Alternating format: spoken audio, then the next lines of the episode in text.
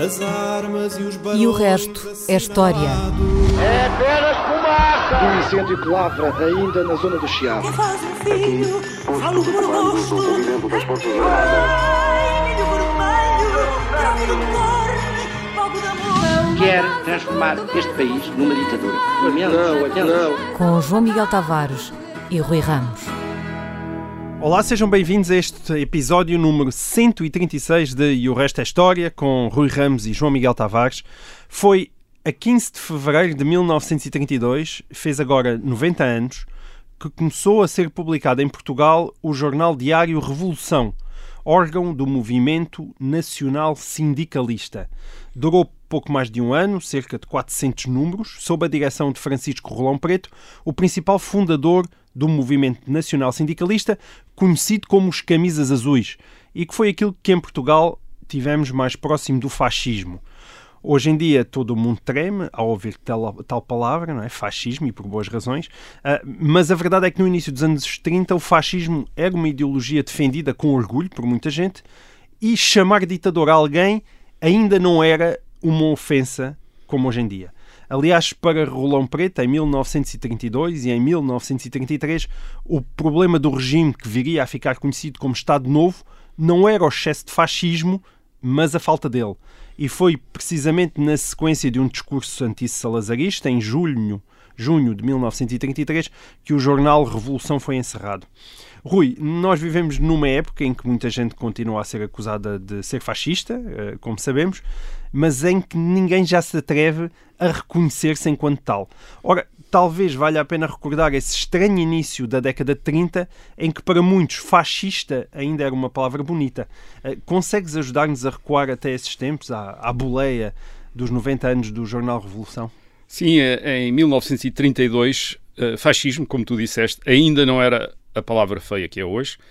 Ahm, vamos situar-nos, isto é, antes do nazismo tomar o poder na Alemanha, em 1933, e antes da Segunda Guerra Mundial, dos campos de extermínio nazis.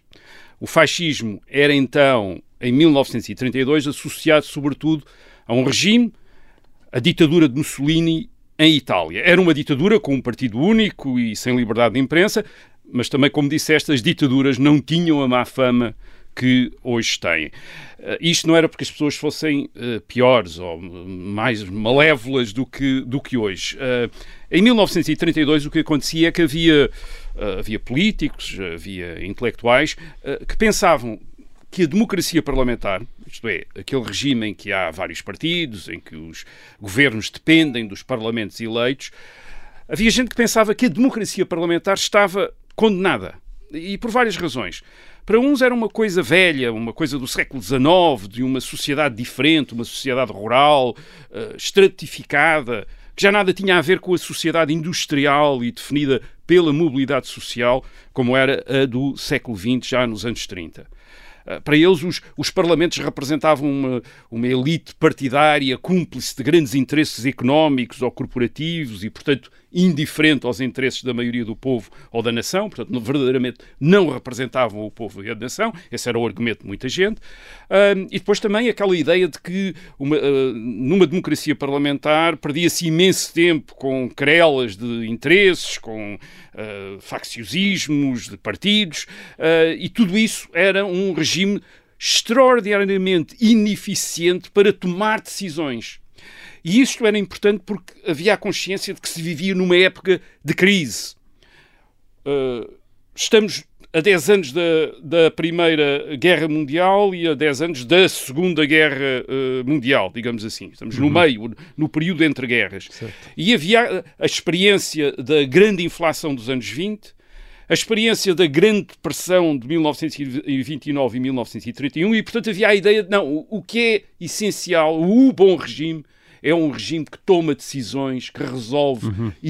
resolve as questões, que enfrenta as questões, e não um regime de discutidores, de pessoas que ficam ali a discutir. E por Sim. tudo isto havia, havia uma. Portanto, os uma regimes espécie, parlamentares estavam é, com má fama. É, havia uma espécie de, de admissão de que talvez as ditaduras tivessem alguma razão de ser. E isto não era só os fascistas que o diziam, diziam-no também os comunistas, Uh, e também havia liberais que, enfim, admitiam que talvez houvesse problemas no regime parlamentar, tal como ele tinha chegado sim. do século XIX. Era curioso que havia, havia também quem achasse que sim, que a democracia parlamentar ainda tinha futuro, mas na Grã-Bretanha, nos Estados Unidos, porque nesses países podia ser uma forma tradicional de organização do poder e da sociedade, isto é, já vinha do século XVIII. Uhum. Portanto, havia também a ideia que na maior parte dos outros países, mesmo da Europa Ocidental, a democracia parlamentar era uma coisa recente e, portanto, tal como era, poderia ser uma coisa efêmera, uhum. não apenas recente, mas uh, efêmera, fora desse mundo anglo-saxónico, em que até mesmo fascistas uh, diziam, sim, sim, a democracia parlamentar na Grã-Bretanha faz sentido, já vem do século XVIII, nos Estados Unidos já fa faz sentido, vem do uh, século XVIII também, agora na Alemanha, em França, na Itália, em Espanha, não, aqui é uma ou em não Portugal, aqui era uma coisa diferente. A, a questão para muitos era saber, não era saber, não era escolher entre a democracia e a ditadura, era escolher entre ditaduras. Hum. Qual era a melhor ditadura?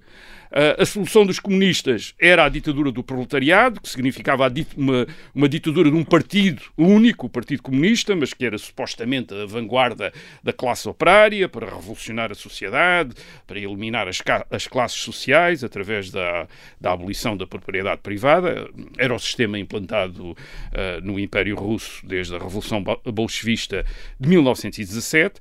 Um, e o fascismo também propunha uma ditadura uma ditadura também de partido único e também uma ditadura que se propunha fazer uma revolução, mas em vez de ser uma revolução de classe, como era assente na classe operária, como era a Revolução Comunista, a Revolução Fascista apelava à nação, não pretendia, não pretendia eliminar as classes nem a propriedade privada, eh, mas exigia que todos os grupos sociais colaborassem num mesmo projeto de ressurgimento nacional.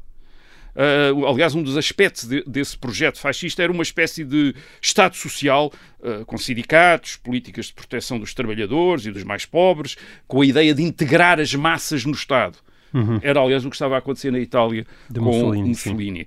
Agora, em Portugal, em Portugal o, o, fascismo italiano tinha impressionado muita gente. Na década de 1920 tinham aparecido movimentos a tentar imitar uh, os fascistas em Itália, também tinha aparecido movimentos a tentar imitar os comunistas em, uh, na Rússia, havia um Partido Comunista desde 1921.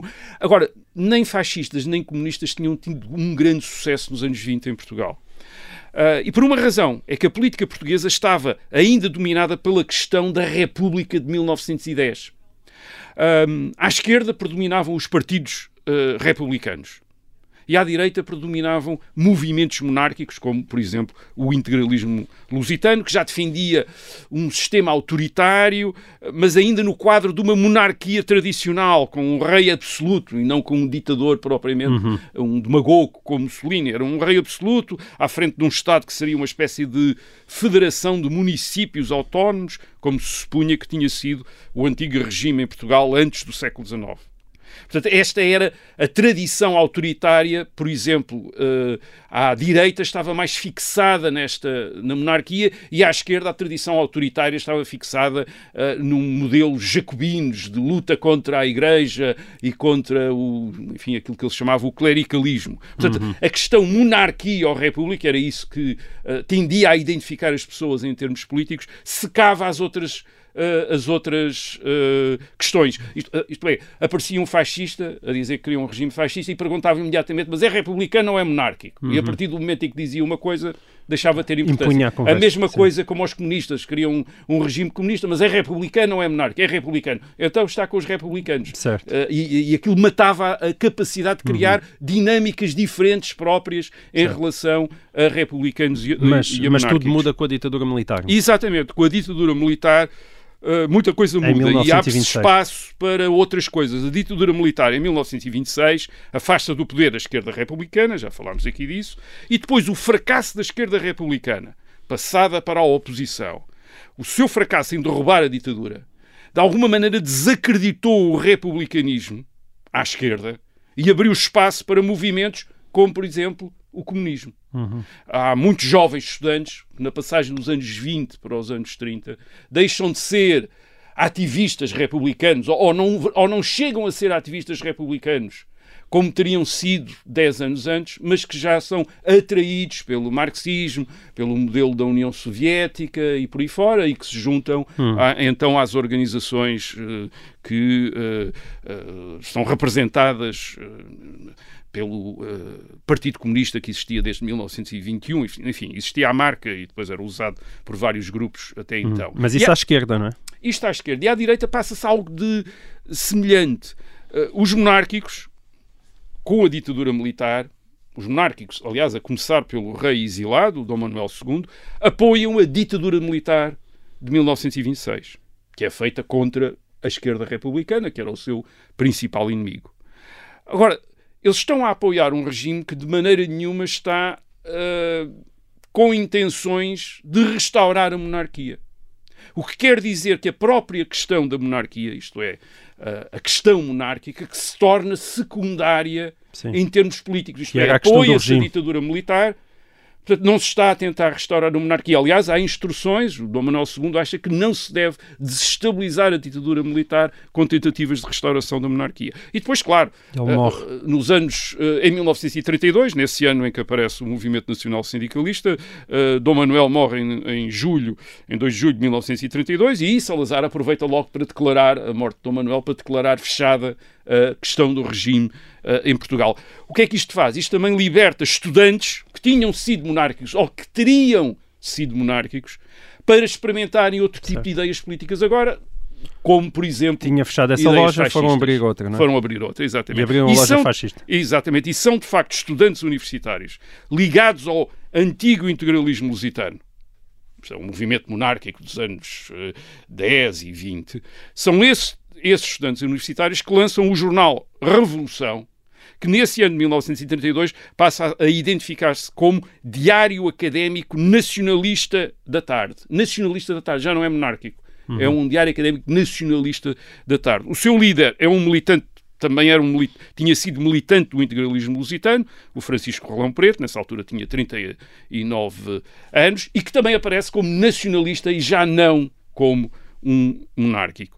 E, e o nacional-sindicalismo traz para Portugal eh, várias coisas tipicamente fascistas. Mas o nome nacional-sindicalismo é, é apenas português, não é? É, Esta- é, esta é uma originalidade portuguesa. É uma originalidade portuguesa. Havia um nacional-socialismo alemão, há aqui Certo. nitidamente uma ressonância, mas o nacional-sindicalismo é uma invenção de Nacional. cá.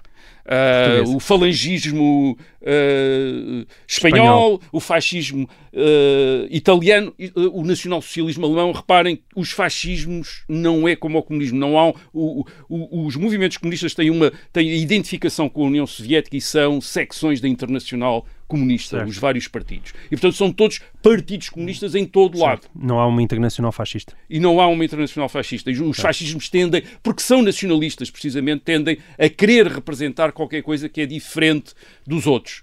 Há a Guarda de Ferro na, na Roménia, o Partido, o Partido Nacional Fascista em Itália, as Falanges em eh, Espanha, o nacional-sindicalismo em Portugal, o nacional-socialismo na Alemanha, e, e eles têm, enfim, relações com, de uma certa distância entre eles, enfim, apoiam-se, mas mantêm uma certa distância Certo. entre eles. Agora, o nacional-sindicalismo traz coisas que nós podemos identificar como eh, inspiração, digamos, do, do- daquele movimento que, tinha, de- que nesta área tinha até então tido mais sucesso, que era o fascismo italiano. Um- o primeiro, uma grande, uma grande ênfase na ideia de um Estado baseado em organizações de trabalhadores, nacional-sindicalismo, daí a ideia do sindicalismo, e em políticas sociais. Por exemplo, defendem as férias pagas, horários de trabalho, etc. Coisas que geralmente eram associadas à esquerda socialista, mas que os fascistas tinham reivindicado como causas do fascismo. E por outro lado, há uma outra dimensão típica que é a organização semi-militarizada destes movimentos. Isto é, o, o movimento nacional si- sindicalista aparece com camisas de cor distintivas, as camisas azuis. Reparem, camisas negras em, e- e- Em Itália. Camisas castanhas na Alemanha. Portanto, eles também andam a esgotar ah, camisas verdes na Irlanda, salvo erro. Portanto, eles andam também a esgotar as cores todas para não terem as mesmas cores Sim. entre eles. Portanto, é camisas azuis, portanto, eles aparecem em público co- fardados, digamos, com aquela a camisa azul, pois com braçadeiras, com uma cruz. Mas não é, as, cruzes não são nada iguais. Aqui é a cruz da Ordem de Cristo, a cruz do Infante Dom Henrique, dos navios dos descobrimentos. É essa cruz que o Movimento Nacional Sindicalista adopta, e uh, no usa como uh, uh, braça- uh, braçadeira. Um ano depois, primeiro aparece o jornal, e um ano depois, em cerca de fevereiro, no começo do ano de 1933, mas em fevereiro de 1933, a partir de fevereiro, sobretudo, ah, quando o jornal fez um ano, o Francisco Colão Preto ah, lança uma, uma, uma campanha de banquetes comícios, eles faziam banquetes que se tornavam em eh, comícios, para lançar, sim, então, o movimento nacional sindicalista. Agora, isto é curioso, fevereiro de 1933, e a maneira como o uh, Francisco Rolão Preto então aparece, a maneira, quando eu estou a dizer a maneira, é, é quase Fisicamente. uh, a toalete com que aparece. É, é muito reminiscente e é muito significativa. É, ele aparece com um bigodinho que faz nitidamente lembrar nas fotografias o bigode de Adolf Hitler. Ora, o que é que tinha acontecido no princípio de 1933? Em janeiro de 1933, Hitler tinha sido nomeado chanceler da Alemanha. Portanto, tinha sido o, o segundo, o segundo grande sucesso deste tipo de movimentos uh, fascistas, vamos usar assim, como termo genérico, embora haja quem discuta esse uso do fascismo como termo genérico e que acha que deve ser reservado para o caso uh, italiano, mas a verdade é que é o grande sucesso desta família, digamos, de uh, movimentos. E é nitidamente essa a causa do entusiasmo com o nacional-sindicalismo em Portugal. Isto é, a ideia de que agora que um destes, destes movimentos se tinha triunfado naquela que era a maior economia da Europa, naquele que tinha sido a maior potência militar da Europa, nessa altura ainda não era, tinha sido derrotada na, na Primeira Guerra Mundial e, portanto, estava ainda eh, semi-desarmada, mas que rapidamente o poderia ser. Mas a vitória do nacionalsocialismo na Alemanha é, dá para muitos, ao contrário, curiosamente, do fascismo na Itália. Na Alemanha dá para muitos a ideia de que este tipo de movimentos pode ser o modelo político dominante, Dominante. no continente da Europa. Certo. Isto é, enquanto aquilo esteve na Itália, Itália era um país, enfim, era um país importante, mas era um país mais ou menos periférico. E, portanto, eh, eh, agora na Alemanha percebeu-se que aquilo ia ter uma importância muito grande em termos da política internacional, da influência. Era a maior economia, era o maior país da Europa Ocidental, isto é, em termos de população. E, portanto, se eles estavam no poder na Alemanha, aquilo ia ter impacto em Certo. todos os países, aliás, como teve eh, eh, eh, nos anos, na década de 30 e nos anos eh, eh, eh, 40. Hum, é porque, reparem, quer dizer, nós está- estamos a falar da importância que tinha o fascismo e o comunismo nesta época, mas é, é sempre preciso notar. O único sucesso político do fascismo tinha sido na Itália em 1922, com Mussolini, em mais nenhum país, em mais nenhum país este tipo de movimentos até 1933 tinha tomado o poder, e no comunismo também a mesma coisa. Isto é, eh, era um- na- só na Rússia é que se tinha consolidado, tinha havido outros, eh, umas tentativas de tomada de poder eh, na Hungria, logo a seguir à Primeira Guerra Mundial, mas só na. portanto, eram, eram ideologias que provocavam muito entusiasmo, sobretudo entre os mais jovens, mas não tinham tido muito, propriamente muito sucesso em termos de levar partidos ao poder e de manter partidos, eh, eh, partidos no poder. No caso dos fascistas, aliás, o máximo que eles tinham conseguido nesta transição dos anos 20 para os anos 30, e que vão conseguir, aliás, nos anos 30, é alguma influência entre apoiantes de regimes autoritários, sobretudo militares. Uh, é o que acontece em Portugal. Isto é, o nacional-sindicalismo de Rolão Preto surge debaixo da ditadura uh, militar. Agora, com um grande problema. Uh, o nacional-sindicalismo pretende ser uh, a doutrina de um regime, pretende ter um chefe, chama chefe ao Francisco Rolão Preto, e o que acontece é que está perante um regime, uma ditadura, que já tem um chefe, Certo. chama é Salazar, e Certo. também tem uma doutrina, segundo diz o próprio Salazar, diz que nós temos uma doutrina. E esse é que vai ser um dos grandes problemas Certo. do Portanto, eh, nacional Rolão Preto gostaria de ser o Hitler ou o Mussolini português, mas o lugar já estava ocupado, não é? É, eh, por alguém que não imitando Hitler eh, nem Mussolini também tinha uma ideia de como é que devia ser uma ditadura. Muito bem, vamos continuar com camisas azuis na segunda parte e esperamos por si. Até já.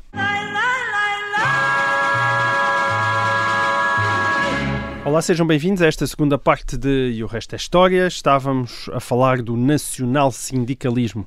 E do Rolão Preto, e estávamos Uhum. a dizer que o nacional sindicalismo em Portugal, em 1932-33, tinha esse problema, isto é, a sua doutrina autoritária uh, concorria com a doutrina autoritária que já havia Uh, que já estava no governo, no poder, uh, e o seu chefe, Rolão Preto, concorria com o, hum. o chefe que estava uh, no poder, Salazar. Certo. Agora pode-se perguntar, então, que margem de manobra é que eles tinham, os nacionais sindicalistas, quando estavam perante uma ditadura, atenção, é uma ditadura, que tem censura à imprensa, não consente atividade livre de partidos políticos, e de repente aparece por todos os efeitos, um partido político, não é um partido político oficial, a querer ter atividade e a querer concorrer quase com uh, a ditadura estabelecida. Certo. Uh, qual é a margem de manobra que eles têm? Bem, a, margem, a primeira margem de manobra é uma certa ambiguidade da situação. Uh, ainda estamos perante a ditadura militar. Salazar toma conta do governo, torna-se chefe do governo em, em 1932. Mas o regime ainda é militar. A Constituição só é a Constituição do Estado, Estado Novo só vai ser adotada no ano seguinte, em 1933. Portanto, aqui ainda se podia os nacionais sindicalistas ainda podiam dizer que estavam a querer, de uma maneira organizada, colaborar na obra da ditadura. Uhum. E é isso que eles vão dizer. Isto é, dizer que querem ajudar Salazar, querem ajudar a ditadura a, a encaminhar-se no melhor sentido, e o melhor sentido é um sentido mais fascista, uh, uh, mais fascista.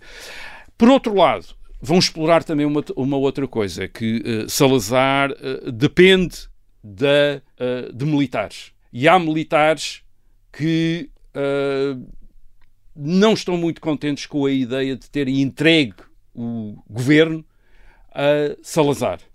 E, portanto, estão interessados em patrocinar ou deixar crescer um movimento alternativo como era o nacional-sindicalismo uhum. e até um líder alternativo como era Rolão Preto para fazer pressão sobre Salazar. Rolão Preto diz vamos colaborar com Salazar, mas ao mesmo tempo vai criticando as opções de Salazar. E sua, uh, as suas críticas, que começam em 1932, 33 e que vão ser sempre as mesmas até ao fim do Estado Novo e depois, é sempre de que Salazar não está de facto a fazer uma revolução nacionalista hum. em Portugal. Salazar está a colaborar demasiado ou a aceitar compromissos excessivos com a antiga elite republicana e monárquica, no sentido de respeitar demasiado formas liberais, eh, e depois a Constituição do Estado Novo, com o seu sufrágio direto, com a, uh, e com, enfim, com o seu elenco de direitos e garantias, embora depois aquilo não fosse respeitado na prática, mas estava lá no papel, tudo aquilo para uh, Rolão Preto e para os nacionais sindicalistas representava esta traição, esta certo. rendição à cultura burguesa do século XIX. Uh, um contra... E isto respondia de facto a um contraste. O movimento nacional sindicalista, sindicalista foi estudado uh, pelo António Costa Pinto, que publicou um livro sobre o nacional sindical, uh, sindicalismo nos anos 90 e depois reeditado em 2015, e estudou a, a composição social, digamos assim, da União Nacional, que era o partido organização de apoio ao governo que Salazar estava a patrocinar, e o do nacional-sindicalismo. E é muito interessante porque eles são muito, contrasta são muito contrastantes. Isto é, de facto, a União Nacional tem muitos antigos republicanos e antigos. Hum, enfim, pessoal que vem da quase da elite da monarquia de antes de 1910 e pessoal que vem da elite da República de antes de 1926, uhum. uh, sobretudo mais conservadores, mais direita, que se juntam ao Estado Novo uh, e que se juntam a esta organização de apoio uh, União Nacional, enquanto o uh, nacional-sindicalismo tem gente muito mais jovem, que curiosamente é recortada em todo o país. Eles são geralmente filhos de proprietários rurais, geralmente jovens estudantes com aspirações intelectuais e que se entusiasmam com a ideia de uma revolução fascista em uh, Portugal. Portanto, uhum. havia, debaixo da ditadura militar, gente para fazer um movimento fascista. E é isso, basicamente, que o Rolão Preto vai explorar. Uhum. Isto é, aqueles que querem mais qualquer coisa do que aquele uh, ditadura de um professor catedrático coimbrão, como era uh, o que estava, uh, o que a ditadura militar estava a começar a oferecer Sim. Em 1932 Deixa-me só dizer para os interessados que o livro que tu referiste chama-se Camisas Azuis e Salazar e a última edição, a mais recente, é das edições 70, ele está aí disponível. Exatamente. O, bem, o confronto era óbvio entre Salazar, Rolão Preto, entre o Nacional e o, e o Nacional Sindicalismo, entre entre a revolução nacional que Salazar quer fazer e a revolução fascista que uhum. os jovens nacionais sindicalistas aspiram a importar para Portugal. E, portanto, a história é simples. À medida que o poder de Salazar vai aumentando, eh, eh, de 1932 para 1933, lembro, 1932 é quando Salazar chega ao governo, uhum. à frente do governo, isto é, chega à frente do governo, estava no governo desde 1928 como Ministro das Finanças, é em 1932 que ele se torna chefe do governo e a pouco e pouco, entre 1932 e 33, vai tentando impor as suas opções e a sua autoridade. E um dos sinais, digamos, dessa, do sucesso da sua uh, ascensão é precisamente a, compressão, a restrição da atividade do movimento nacional sindicalista. Hum. Um, a 24 de julho de 1933, o diário Revolução é suspenso, é proibido pelas, uh, pelo governo. Um ano depois, a 10 de julho de 1934, Rolão Preto é preso, é forçado a exilar-se em Espanha. E eh, dias depois, a 29 de julho de 1934, o nacional-sindicalismo é proibido. Uhum. E esta proibição do nacional sindicalismo pela ditadura salazarista leva os nacionais sindicalistas a dividirem-se. Há uma parte que decide submeter-se a Salazar, isto é, entender o Estado Novo como a revolução fascista possível.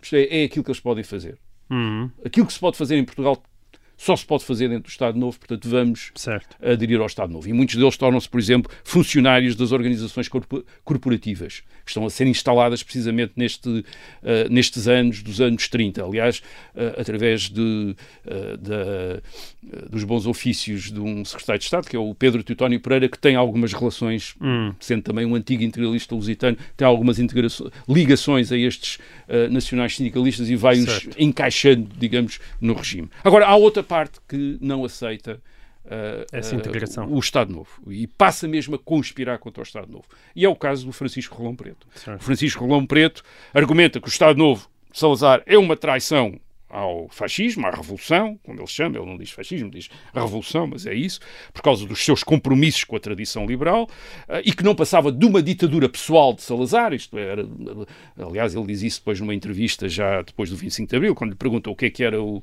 o, o, uh, o Estado Novo, e ele diz o Estado Novo era Salazar, era o hum. salazarismo, era a ditadura pessoal de Salazar, não tinha, não tinha outro uh, sentido. Portanto, ele torna-se este fascista torna-se um anti-salazarista. Certo. Uh, e... Deixa-me só perguntar-te uma coisa rapidamente, porque houve uma clandestinidade do Partido Comunista, que também era proibido, não é? Mas nunca houve uma clandestinidade de camisas azuis, não é? Uh, há uma clandestinidade nos anos 30, no sentido em que hum. eles conspiram. Eles estão. Uh Uh, isto é, não, não são uma organização, não, não conseguem durar em Portugal como uma organização clandestina, que isso de facto só o Partido Comunista, com o apoio soviético, é que conseguiu, é conseguiu fazer durante um longo período de tempo. Agora, nos anos 30, e estes nacionais organização... sindicalistas não tinham o apoio propriamente não, nem da Alemanha não, nem da Itália. Ao é? contrário, a Itália depois começa a, a relacionar-se com o Estado Novo certo. e, portanto, esquece uh, completamente os fascistas portugueses que estão contra o Estado Novo. Certo. É, o que lhe interessa é ter uma boa Muito relação bem. Com o, o Estado Novo. E, portanto, temos fascistas revoltados contra uma ditadura que tem aspectos fascistas e que é acusada de ser fascista pela esquerda, certo. pela oposição de esquerda. Agora, isto não é um caso único, isto pode parecer uma coisa absurda, não é um caso único. Hum. Noutros países, como a Roménia ou a Hungria, também há organizações fascistas que entram em choque com ditaduras nacionalistas e fascisantes, mas que não querem uhum. estar dominadas pelos movimentos, pelos partidos uh, fascistas. Ora bem, o que é que acontece nesta luta? O que acontece nesta luta é que Rolão Preto e os seus amigos fascistas estão a lutar contra o salazarismo e, portanto, acabam por se encontrar contra os outros inimigos de Salazar e os outros inimigos de Salazar que também estão dispostos a lutar contra o salazarismo, que é os republicanos de esquerda e os comunistas. E, de facto, nos anos 30, fascistas, comunistas e republicanos de esquerda, por vezes, aparecem misturados em conspirações para derrubar uh, Salazar. E mais, como eles querem derrubar a ditadura de Salazar, não podem, obviamente, reivindicar imediatamente a ditadura deles, porque Certo. não teriam o apoio dos outros que com eles conspiram contra Salazar. E, portanto, de repente temos também fascistas a exigir liberdade, a exigir enfim, pluralismo partidário, etc.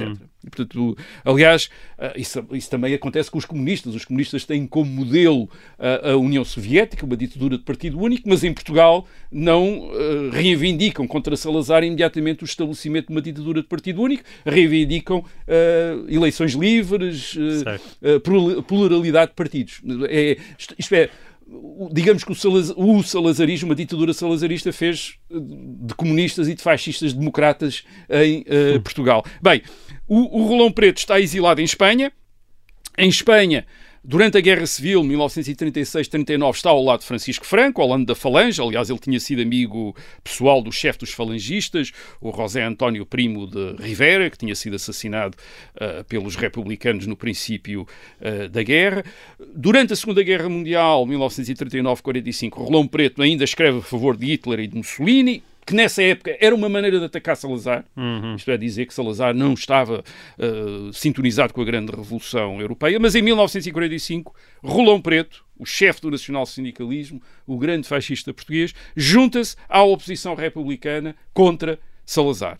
Em 1958, temos as fotografias quando ahm, ah, Humberto, o general Humberto Delgado se candidata à presidência da República contra Salazar, tem ao seu lado Francisco Rolão Preto, Certo. é um dos que está ao seu lado. Portanto, temos assim o líder do, do movimento fascista português como um dos personagens da resistência democrática em, Portu- em Portugal. Isto não quer dizer que ele tivesse mudado de ideias. Ele, depois de 1945, de facto, distancia-se de Hitler e de Mussolini, a quem acusa, curiosamente, de terem traído os, os ideais da Revolução Nacionalista. Como Salazar. como, como- exatamente como Salazar, mas continua a ser um nacionalista revolucionário até morrer em 1977, portanto, já depois do 25 de Abril, aos 84 anos.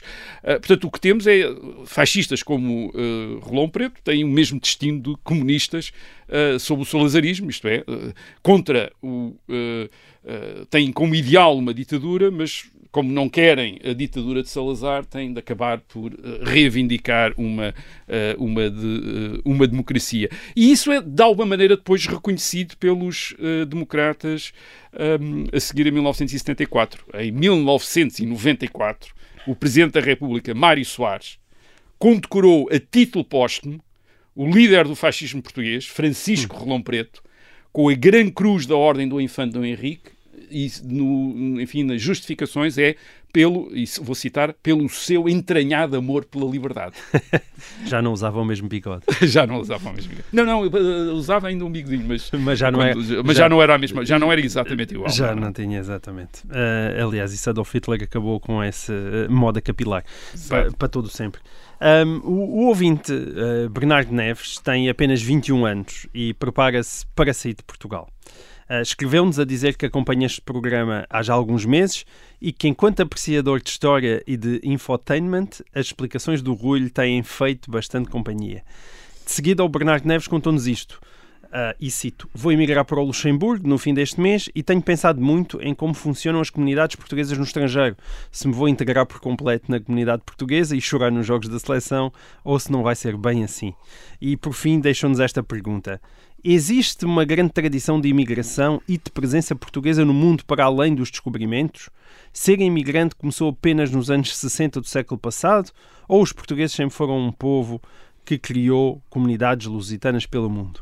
Rui, enquanto rei do infotainment português, és capaz de ajudar o Bernardo? Bem, ainda, ainda bem que esta informação entretém, isto é, retém a atenção, porque quando não retém a atenção, a informação não passa e, portanto, não é verdadeiramente informação. Muito bem. Bem, toda a gente já deve ter ouvido chamar a Portugal país de imigração. Isso tornou-se comum depois da década de 1960, quando quase um milhão de portugueses deixaram o país, eh, eh, mas não começou na década de 1960. Certo. Eh, A tradição é anterior.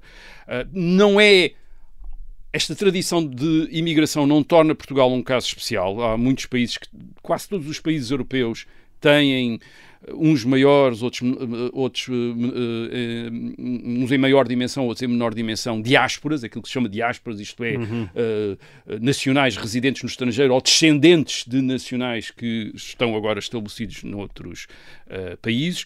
Eu creio que a exceção é a França. A França é um país que emigrou sempre muito pouco, aliás, é um dos países que menos uhum. cresceu ao longo dos séculos XIX e XX, a sua população menos cresceu e, portanto, emigrou muito pouco. Mas os outros, não.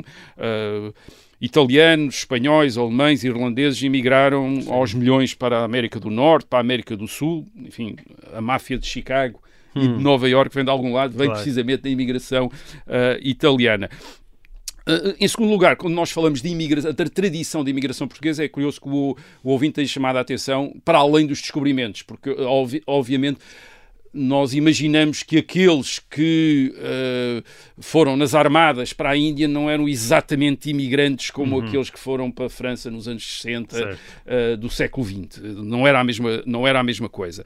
Uh, é óbvio que subjacente a esta uh, imigração está a mobilidade geográfica da população que sempre existiu. Isto é, os portugueses, uh, como outras populações, movimentaram sempre dentro do país, de, uma região, de umas regiões para as outras, por exemplo, do norte para o sul, Uh, depois da reconquista cristã, uh, ou do campo para a cidade. Enfim, houve sempre estes movimentos. Agora, estes movimentos de saída do país, isto é, do país europeu, uhum. têm duas dimensões de facto. Uh, nos séculos XV, XVI, XVII, XVIII, são movimentos dentro daquilo que nós podemos chamar hoje o Império Português, isto é, o uhum. espaço de expansão uh, português, uh, que, é, que, tem, que tem duas, aí tem duas dimensões, quer dizer, tem uma dimensão, aqueles que vão nas armadas da Índia e que são guerreiros, são missionários uh, e vão incluídos em, quase em, uh, uh, digamos que, em empresas mais ou menos oficiais, digamos, hum. dirigidas para a aristocracia, com, uh, com capitães nomeados pelo rei, e aqueles que, por exemplo, no século XVIII vão para o Brasil por conta própria. Isto é, esses não são propriamente. Isto é, há aqui uma diferença. Estes já são, embora sejam colonos, que vão para o Brasil, mas já são um bocadinho como imigrantes, quer dizer, vão por conta própria. Os outros, os outros aqueles que vão para a Índia, vão incluídos em expedições hum. oficiais.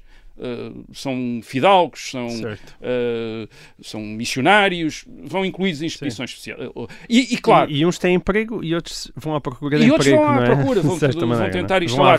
É verdade que por vezes já também população trabalhadora que é, digamos que é enviada para colonizar, por exemplo, para a Madeira e para os Açores, ou depois da Madeira e dos Açores para o Brasil.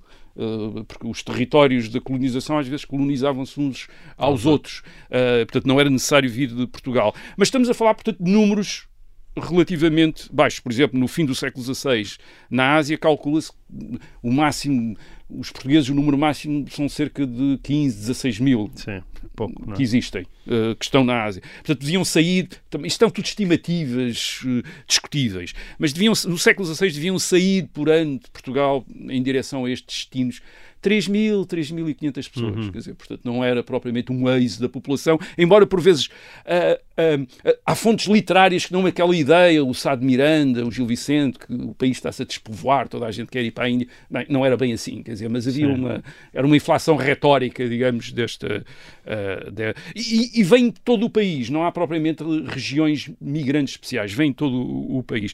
A, a imigração propriamente dita, de facto, acho que acontece no século XVIII, coincide com a descoberta de metais preciosos no Brasil e depois o desenvolvimento da agricultura brasileira, e aí já atinge outros números. Estamos a falar do século XVIII.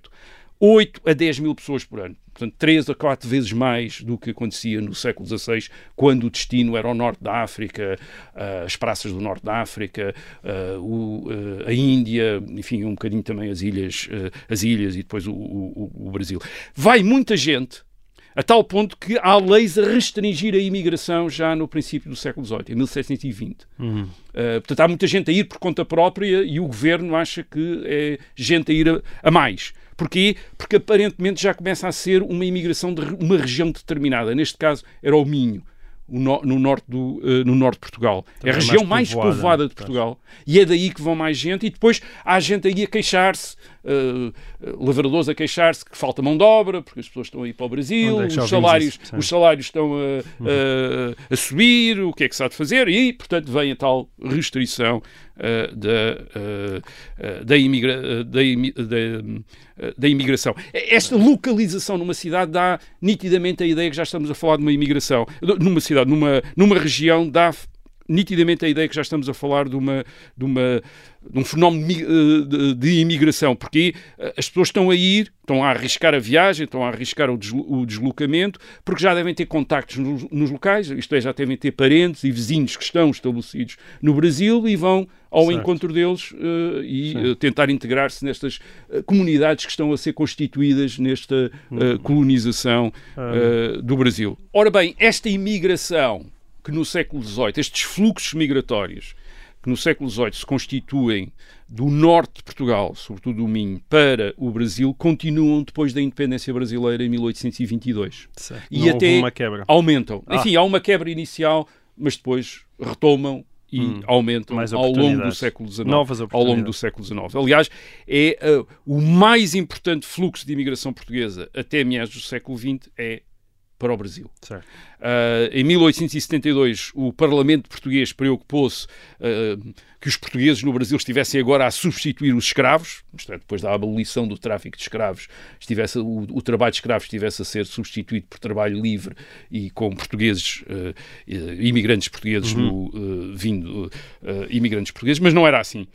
Esta é uma imigração que se dirige sobretudo às cidades brasileiras, portanto não é trabalhadores rurais, é, eh, ou antes é trabalhadores rurais, mas é- vão para as cidades. Hum. Uh, 51% dos imigrantes portugueses no Brasil, no princípio do século XX, vivem em duas cidades, no Rio de Janeiro e em São Paulo. E no Rio de Janeiro e em São Paulo, eles- os portugueses representam mais de 10% da população destas cidades É muita no gente. princípio do século XX. O Rio de Janeiro é a segunda cidade onde mais portugueses vivem depois de Lisboa. Portanto, é a segunda cidade portuguesa depois de Lisboa, Como é em- o Rio de Janeiro. Como em tempos de dizia de Paris, não é? Como Paris vai ser nos anos tarde, 70 certo. uh, a terceira cidade, apesar de tudo. Aqui é a segunda. segunda. É uh, uh, uh, a segunda. O que é que eles fazem? Eles dominam basicamente o pequeno comércio urbano e, sobretudo, também o mercado imobiliário. Portanto, para muitos brasileiros, a experiência do português é o lojista, uh, o merceeiro e o uh, senhorio. E, portanto, imaginam que uh, a popularidade dos portugueses não era excessiva no Brasil e há vários movimentos anti-portugueses no Brasil no século XIX porque estão associados Certo. precisamente a atividades de conflito, eh, enfim, que, que geram conflitos com os consumidores eh, e, e com os eh, eh, Com os locais, não é? Com, com- com os locais. Portanto, eu- Mas já, já em Portugal, imagino que fossem populares porque vinham de lá remessas, é não porque a maior parte destes, destes eh, imigrantes são rapazes.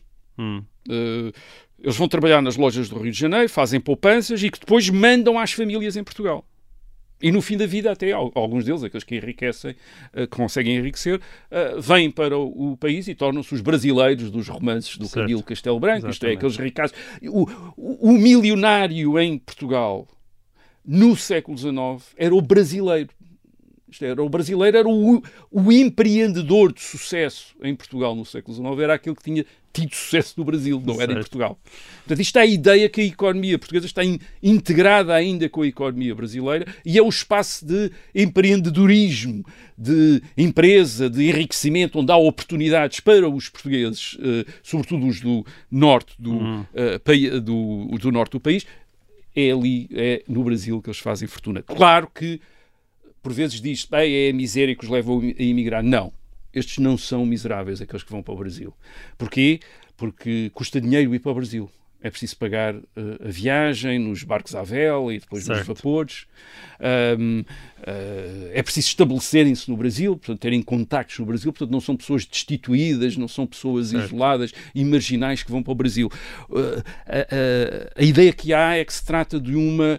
uh, enfim, de uma classe remediada no campo, de pequenos proprietários, sobretudo do Minho, uh, que uh, têm meios, e quando estou a dizer meios, é meios financeiros e, e conhecimentos também, para ir para o Brasil. Uma coisa curiosa, por exemplo, uh, há um grande analfabetismo em Portugal, e os imigrantes portugueses que vão para o Brasil têm São taxas de analfabetismo mais baixas do Hum. que as taxas de alfa- analfabetismo nacionais. Aliás, até para o- se empregarem no setor de serviços convinha Certo. que soubessem ler eh, e eh, escrever. O, o impacto que eles têm é grande. Quer dizer, por exemplo, eh, na década de 70 do século XIX, qual é que é a região do país que tem, onde há mais bancos? Não é Lisboa, é o Minho. Onde há mais bancos. Porquê? Porque são receptores das remessas dos imigrantes, das poupanças dos imigrantes. E, portanto, há muitos bancos no Minho, em Braga, em Guimarães.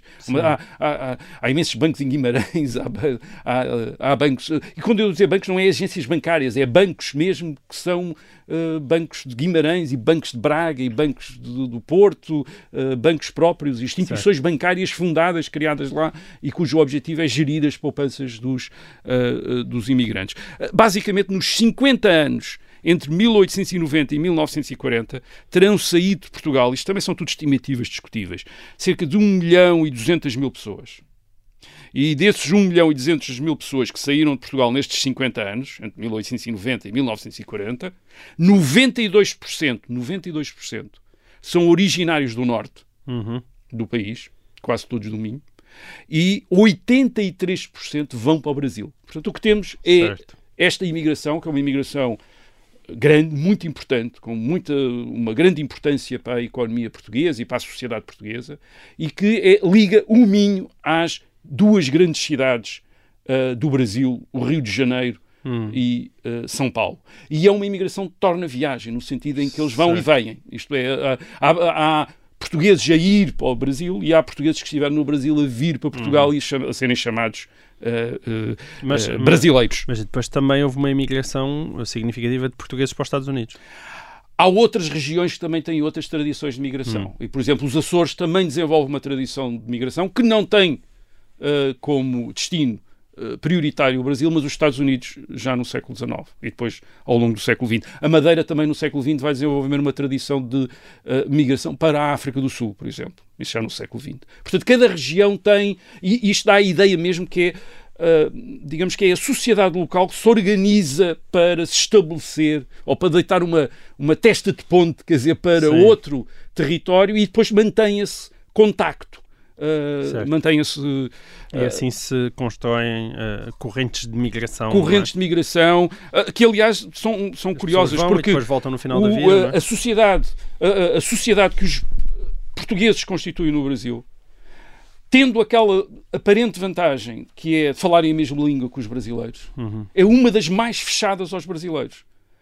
Eles casam-se ou entre eles ou mandando vir mulheres de Portugal. Ah, portanto, ma- mantêm um grande contacto com Portugal. Sim. Uh, isto é, outras comunidades de outros imigrantes alemães e italianos são mais abertas aos brasileiros do que, do que a comunidade portuguesa que mantém uma grande relação uh, com, uh, uh, com Portugal. Estamos a falar desta imigração de jovens uh, rapazes no, uh, para irem ser uh, que vão buscar, procurar emprego no comércio das grandes cidades brasileiras. No fim do século XIX, as coisas começam a mudar. Um, a imigração para o Brasil alastra para fora do Minho. Alastra- ainda é do norte, mas já chega à, à beira, à, à beira uh, atrás dos montes. Isso tem a ver com uh, os caminhos de ferro, que permitem a mais gente deslocar-se para os portos de embarque e depois também tem a ver com a navegação a vapor e com o embarquecimento das, das eh, viagens e começa esta imigração intensifica-se, os números disparam só entre 1910 e 1912, portanto já no princípio do século XX eh, nestes anos 226 mil portugueses saíram do país o equivalente a 3,7% da população nestes dois anos saiu eh, do, do país. Portanto, já é uma imigração mais eh, abrangente, já abrange mulheres, começa a aparecer muitas mulheres, já não é só uma imigração masculina, começam a aparecer muitas mulheres e famílias inteiras. Há até fotografias na ilustração portuguesa de famílias inteiras a embarcar, a embarcar. E, e já é uma imigração um bocadinho mais, eh, eh, mais destituída. O, aquele romance, o Ferreira de Castro, Os Imigrantes, de 1928, dá a ideia já desses. Já há muitos pobres a, a emigrar. Mas continua a ser uma imigração do Norte O Alentejo, por exemplo, continua a não emigrar. A não, os alentejanos continuam a não sair do país. Quando, quando se deslocam é para, uh, Lisboa, sobretudo é para, uh, é para uh, cidades do litoral. É, estas comunidades imigrantes no Brasil têm uma enorme importância para Portugal. As suas remessas de dinheiro equilibram as contas externas portuguesas. e são também a base de muitas iniciativas. Por, por exemplo, iniciativas filantrópicas. por exemplo, entre 1916 e 1920 sabemos que 55% dos contributos para a Cruz Vermelha Portuguesa têm como origem o Brasil. São os imigrantes portugueses no Brasil que contribuem para a Cruz Vermelha uh, Portuguesa. O que é que acontece a esta imigração nos anos 30? Uh, eh, nos anos 30 do século XX, uh, eh, devido à grande depressão, os, a maior parte dos países fecham-se, fecha-se os Estados Unidos, fecha-se também o Brasil. Uhum. Portanto, interrompe-se este fluxo de imigração deixa de ter esta, estes volumes grandes uh, de, de imigração. E quando retoma depois da Segunda Guerra Mundial, isto é, quando os portugueses voltam a sair, do, a sair de Portugal para se irem estabelecer noutros países uh, depois de 1945, depois de, enfim, com a paz, uh, as coisas mudam. Numa primeira fase ainda há muita gente que vai para o Brasil, no fim dos anos 40, princípios dos anos 50, mas abre-se um novo destino. E esse novo destino é o, das, o dos países da Europa Ocidental que se estão a reconstruir e estão a passar por um grande boom económico nos anos 60 e 70. Uh, é quando a imigração portuguesa se dirige para a França e para, para a Alemanha. França e para a Alemanha. E uhum. então uh, temos uh, uma imigração um, que vai para a Europa agora, já não para as Américas, mas para a Europa, para a França, sobretudo, e depois também para a, a Alemanha. Para trabalhos pouco qualificados. E uh, e já uma imigração que vai para uh, o, construção civil, serviços domésticos, isto nas cidades como, por exemplo, Paris. Uh, só em 1966 saíram de Portugal 120 mil pessoas oficialmente, isto é, não incluindo aquelas que teriam saído clandestinamente, porque há muita gente que vai a salto, como se diz nos anos uh, 60. Uh, e a explicação é simples. Em 1963, uma empregada doméstica em Lisboa ganhava 500 escudos por mês. Isto é dito por um ministro de Salazar a Salazar para explicar-lhe a imigração.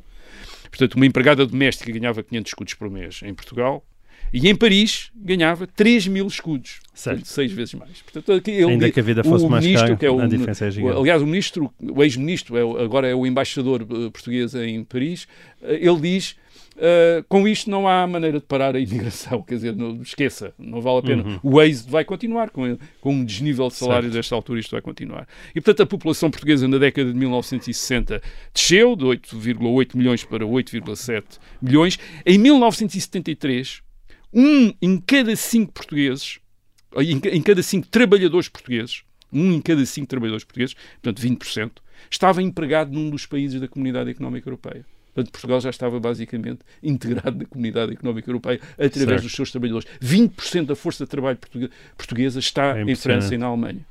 Uh, em, em, Espanha, por exemplo, o equivalente de espanhóis que estão a trabalhar no estrangeiro é 4%. Portanto, Uh, uh, muito menos. Certo. Em 1982, há em França, um, um cálculo, 764 mil portugueses.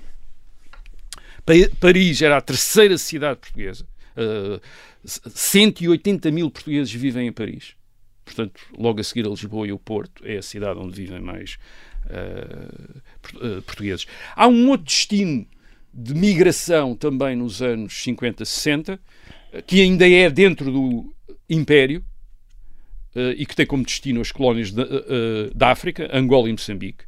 Esta é uma imigração, é uma migração legal e de gente mais qualificada do que, uh, do que a que vai para, para, a França e para, a França e para a Alemanha. E fixa-se sobretudo nas cidades Luanda e Lourenço Marques. É, é uma migração um pouco que faz lembrar um pouco a migração para o Brasil no século XIX. Isto é, também vão para o setor de serviços de uh, Luanda e Lourenço Marques, e claro, acaba em 1975, quando volta e, a população portuguesa com o, o retorno destes uh, migrantes, ou destes colonos também, como se podia chamar, uh, aumenta em quase 500, em mais de 500 mil, mil, pessoas. pessoas Portanto, nós tivemos depois na década de 1990 um momento em que no fim do século XX, em que se julga que Portugal, como, outros, como os outros países europeus, ia passar a ser um, um país de imigração. com I, exato. Isto é, uh, só para dar uma ideia, em 1960 residem em Portugal 20 mil estrangeiros. 20 mil estrangeiros. Em 2002, isto é 40 anos depois, residem 400 mil. Uh, entre 4% a 5% da população. Portanto, há esta ideia de que, bem, a imigração acabou e agora é imigração, de que estamos a falar. Isto é, de estrangeiros entanto, a vir e não de portugueses a sair. Mas foi só de pouca dura. E foi só de pouca dura. No princípio do século XXI, reconhecemos outra vez, como está a acontecer ao nosso ouvinte, muitos portugueses a saírem, muito, muito provavelmente por uma por a explicação está naquela que o embaixador português em Paris deu a Salazar em 1963, isto é a comparação de salários para as mesmas atividades. Agora, é uma, é uma imigração completamente diferente daquela que estamos a falar nos anos 60 uh, eh, e até mesmo no século XIX. É uma, já não tem uma origem regional, é uma imigração nacional, enfim, vem de todo o lado, não vem dos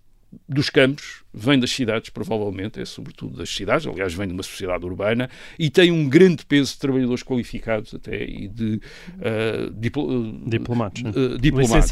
Portanto, a, a, causa é que é a mesma, isto é, o desnível de rendimento que se pode obter para o mesmo tipo de emprego em Portugal ou, em, ou nos países de destino mais frequentes agora, como a Inglaterra ou a, a Suíça. Portanto, temos sim, temos uma longa história de uh, imigração para além daqueles que saíram para conquistar e descobrir.